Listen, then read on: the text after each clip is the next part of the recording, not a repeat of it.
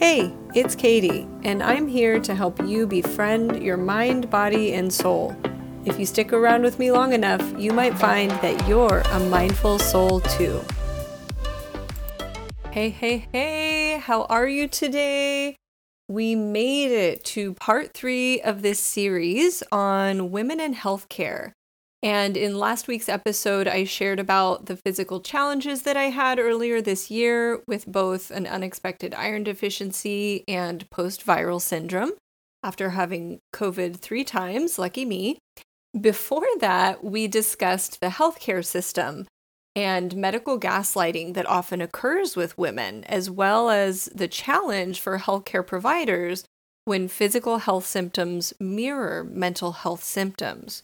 So we chatted about things like vitamin and mineral deficiencies, thyroid problems, post viral syndrome that all have symptoms that look just like anxiety and should be ruled out medically prior to labeling something as just mental health or even somatic complaints. So, if you haven't listened to the first two parts of this series, I would encourage you to hit pause and go back to catch up this week, we are closing things out by talking about the mental stress of health issues. And I want to share some things that helped me in coping with some pretty significant anxiety as well as depression related to the health problems I was experiencing earlier this year. So, I want to categorize this episode into four sections. The first, to talk about how to cope mentally with the distress of physical discomfort or pain. I've spent a large portion of my career working with individuals who have chronic health conditions, and there's a huge mental aspect to this. Next, we'll talk about fear of the unknown when you're dealing with unexplained health problems or uncertainty about the future. Third, I want to talk about the social stigma of illness, especially for those who have permanent or very chronic health issues and coping with the feeling of being on the outside, so to say, or even having FOMO when you're not physically capable of doing the social activities you're used to doing. And then finally, we'll touch on rebuilding trust in the body and learning to be in one's body even when there's pain or discomfort, as well as trusting the road to recovery so that you can push your edges and re strengthen when it's time. I'm going to share about some amazing somatic healing sessions I did with a friend of mine, Irene Tracey. So let's jump in, starting with the emotional distress we feel with physical pain or discomfort. Now, I feel like this is one of the most fundamental human struggles we have with life in general. Life includes pain, and we don't like it. I always like to use the word pain very generally so that you can apply it to your own personal experiences, whether it's emotional pain or physical pain. And we covered some of this in the episode about the mind body connection as well, if you missed that one. And the truth is, we need pain. We have pain receptors for a reason in the body, and we have painful emotions for a reason.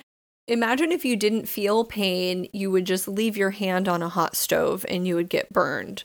So we need pain to a certain extent to survive. It's a messenger, right? So the goal can't be to completely stop pain.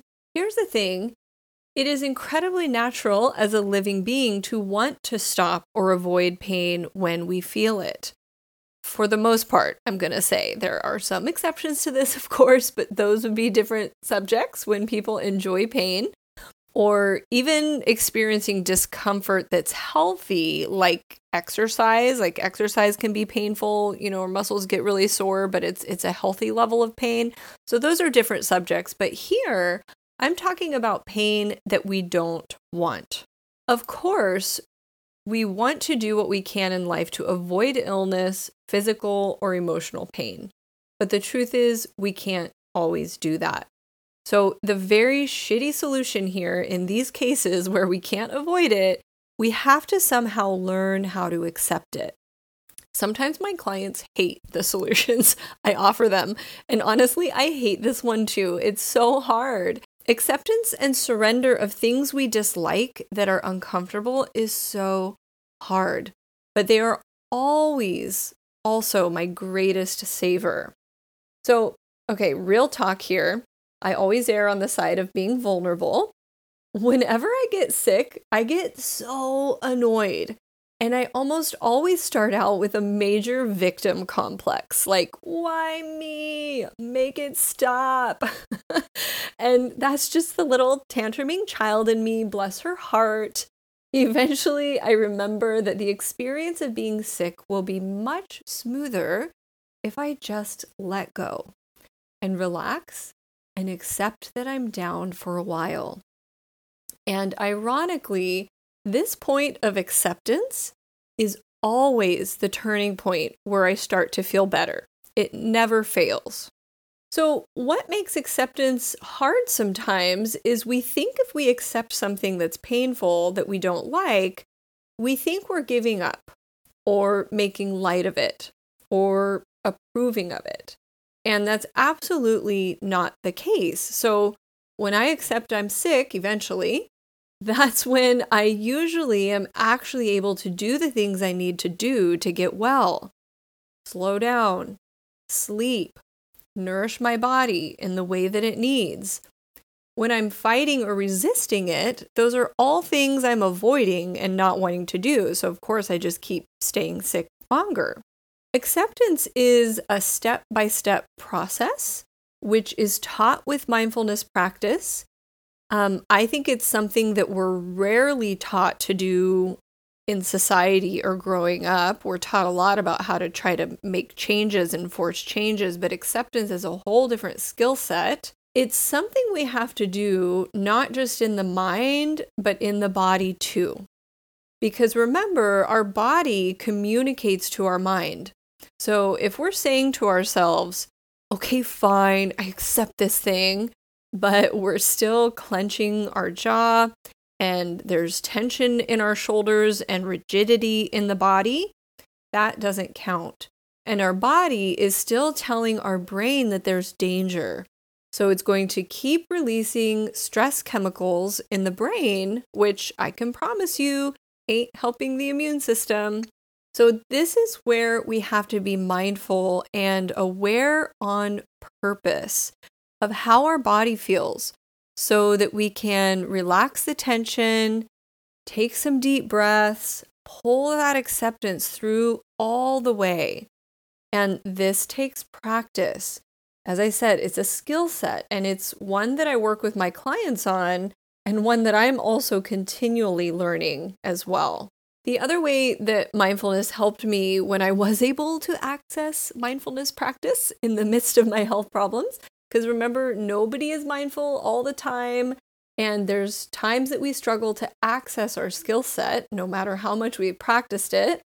But when I could access my skill set of mindfulness, another thing that helped me is actual mindful awareness of the pain or discomfort, which is something distinct. It's more than just regular awareness.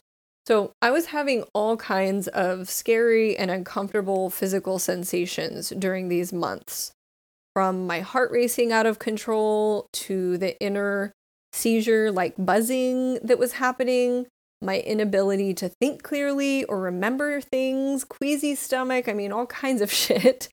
And when we pay attention to pain with judgment, oh no, this is terrible, or resistance, which is trying to shove it away, make it stop, or even with attachment, which is like hyper focusing in on the sensation, all this does is intensify our emotional suffering. Anxiety goes up, depression goes up. And this is where a lot of people really misunderstand mindfulness because they think paying attention to something will intensify the discomfort, but it's all about how you're paying attention that's going to make the difference. So it's relaxed, non judgmental, neutral, and curious attention. And it's also the ability to purposefully shift our attention to something else when it's time to, so we don't get stuck on something painful for longer than is helpful, right? let's chat now about coping with the fear of the unknown. So, up into this year, I've been very lucky to be a fairly healthy person. I've never been to the ER before in my life, for me personally, anyway. And I had never experienced these kinds of symptoms that genuinely felt like a threat to my life. I mean, our heart beating the way it's supposed to is somewhat critical to living. so, you know, I was very concerned when I continued to have these wild symptoms after my third round of COVID, then they were lasting for months. I was genuinely afraid of my future and seeing that many people were struggling with these long term. And so here's where mindfulness of our thoughts comes in. Mindfulness is a practice of living in the present moment. This doesn't mean that we don't think about the past or the future, but when we do, we do it with awareness so that we can bring ourselves back to now when we need to.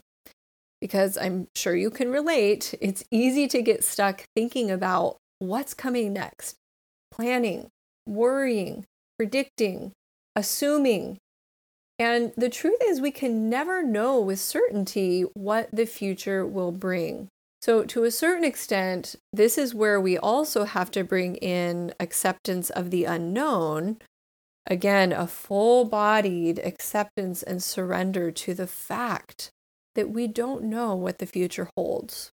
Mindfulness of our thoughts that is zooming out, watching your mind, noticing your thoughts, labeling them. This can help us identify when our thinking is getting stuck somewhere unhelpful. So you can say to yourself, that's an assumption thought. I can't predict the future. And then redirect your attention to the present moment. Engage in some self soothing or maybe some distraction. We got to be careful with distraction because we can overuse it, but sometimes we do need to distract.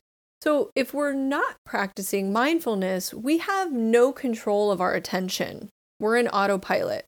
We get lost in thoughts, we don't even realize where our mind has taken us, or we're unable to refocus on something that's more helpful in the moment. And I just want to say again that this takes practice. There's no getting around that.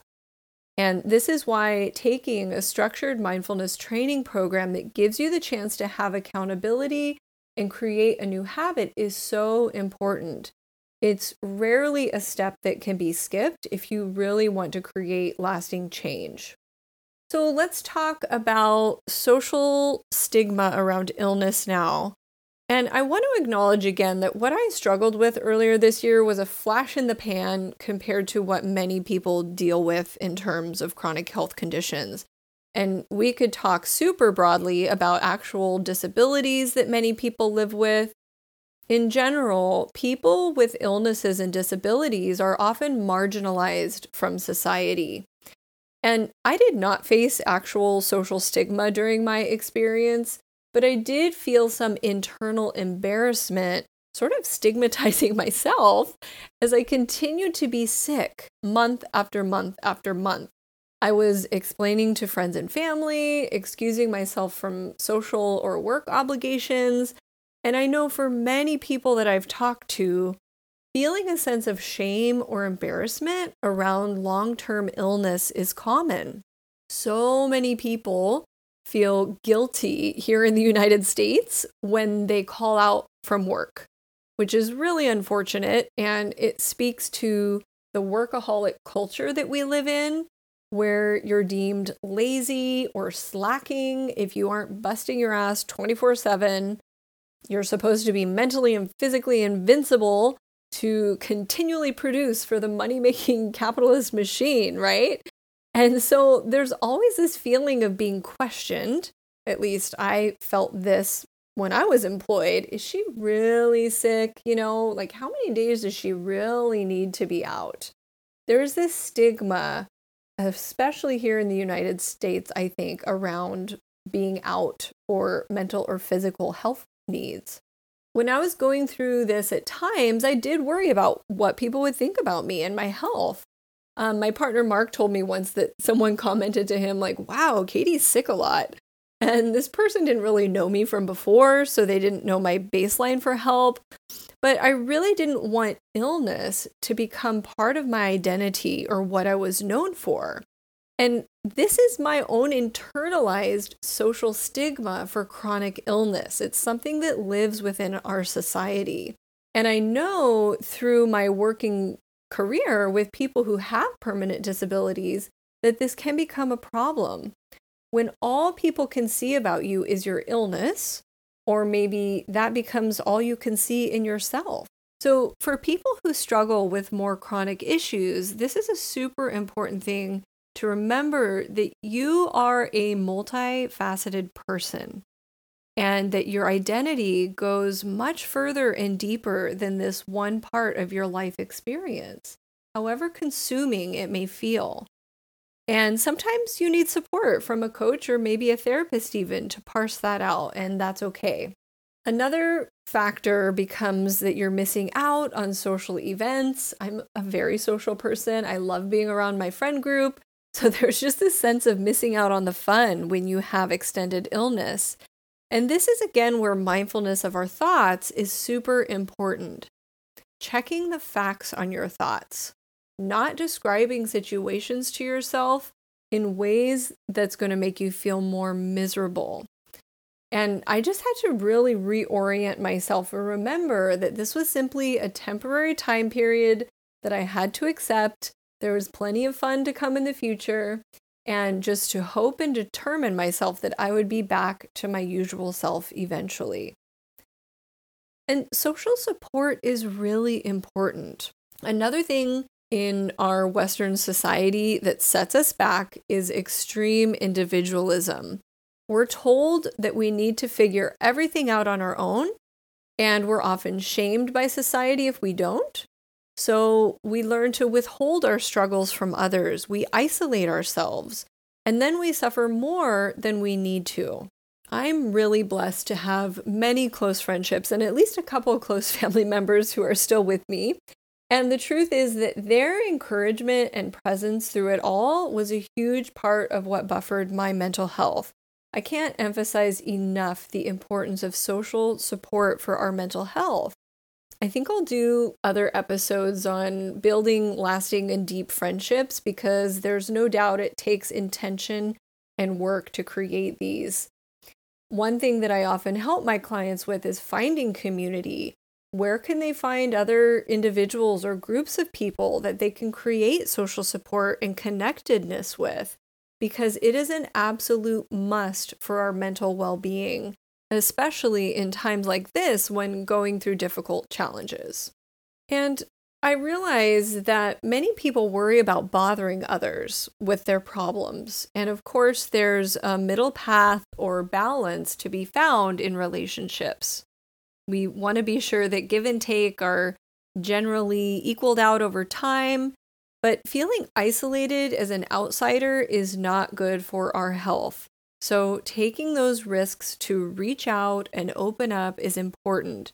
And the truth is, the right support system will be there for you as best as they're able to, just as you would be there for them, right? So, the last piece I wanted to touch on after dealing with an extended illness while on the road to recovery is learning to retrust the body. So even after I started feeling better for a few months, I've had and I continue to have sometimes this it's like hyper vigilance about whether I can trust my body to do what I'm asking of it. Will it go to sleep when I need it to? Will my heart rate regulate when I need it to? Can I recall information when I need to? And I've slowly worked back up in my exercising. I'm actually currently preparing for a backpacking trip with a group of my close girlfriends. I'm not to lie, I'm a bit nervous because I still get some of these odd heart rate things, not like before. But from what I've learned, slowly reconditioning things through finding your edge is important. It's really easy to want to overprotect it and then get stuck in this restricted or contracted way of being And so, learning to be in the body and trust my body again has been a journey. And I think what's beneath this really is our relationship with our body. Again, a whole separate episode could dive into this, but after illness or even after trauma, and sometimes there's medical trauma that people experience, um, many people have this fearful, dissociative, or even angry relationship with the body. You kind of want to like disconnect from it. So, learning to be in the body, even in discomfort, and then even trusting that relaxation and joy is safe is not as easy as one might think. Creating a friendship with your body is such a process and another worthy process that can happen within a coaching relationship. But practices like thanking your body for what it does to you, talking to your body with patience and loving kindness. So, loving kindness, by the way, is something called a metta mindfulness practice where you send positive mantras and intentions to yourself and others so it's literally thinking loving thoughts about yourself and your body. May I be well. May I be at peace. May I be free from suffering. This translates 100% to the neurochemistry that fires in your brain, which can soothe everything. Something that can be helpful here too is somatic healing. Somatic being in the body or sensations in the nervous system, learning to connect with those sensations non judgmentally, listen to them, and even shift them intentionally. One of my lovely friends, Irene Tracey, guided me through some somatic healing sessions that were seriously so helpful. And a big part of somatic healing is giving creative expression to the emotions and sensations felt in the body, whether it be with imagination, movement, or sound. It allows us to move the energy that we're feeling, both creating space for it and moving through and out from it. Um, I'm going to link her information in the show notes, but somatic healing is a super helpful practice. I do want to give a recommendation with somatic healing is that if you are experiencing any active symptoms of post traumatic stress disorder, resolve those symptoms first, working with a therapist, and learn a skill set for coping with those symptoms before diving into something like somatic healing with a coach. Because somatic healing requires an ability to tolerate and feel sensations in the body which sometimes with more active PTSD is not possible quite yet. So it can lead to flashbacks, triggered emotional responses that are difficult to regulate, and this can result in further dissociation or harmful avoidance behavior. So, just a little recommendation there to work on resolving some of those more intense PTSD symptoms and get a skill set for managing those and then you can move into some of this somatic work. Um, a well trained somatic healer will also be assessing this with you prior to starting. So, I hope this discussion was helpful to you. I hope you got some ideas that are beneficial. And as always, please don't hesitate to reach out if you have any questions about what I shared in this episode. I'm just a DM or an email away. I always love to connect. Be well, my friend. Ready to start your mindful soul journey? Sign up for my free life balance workbook linked in the show notes and come hang out with me on my email list. Can't wait to see you there.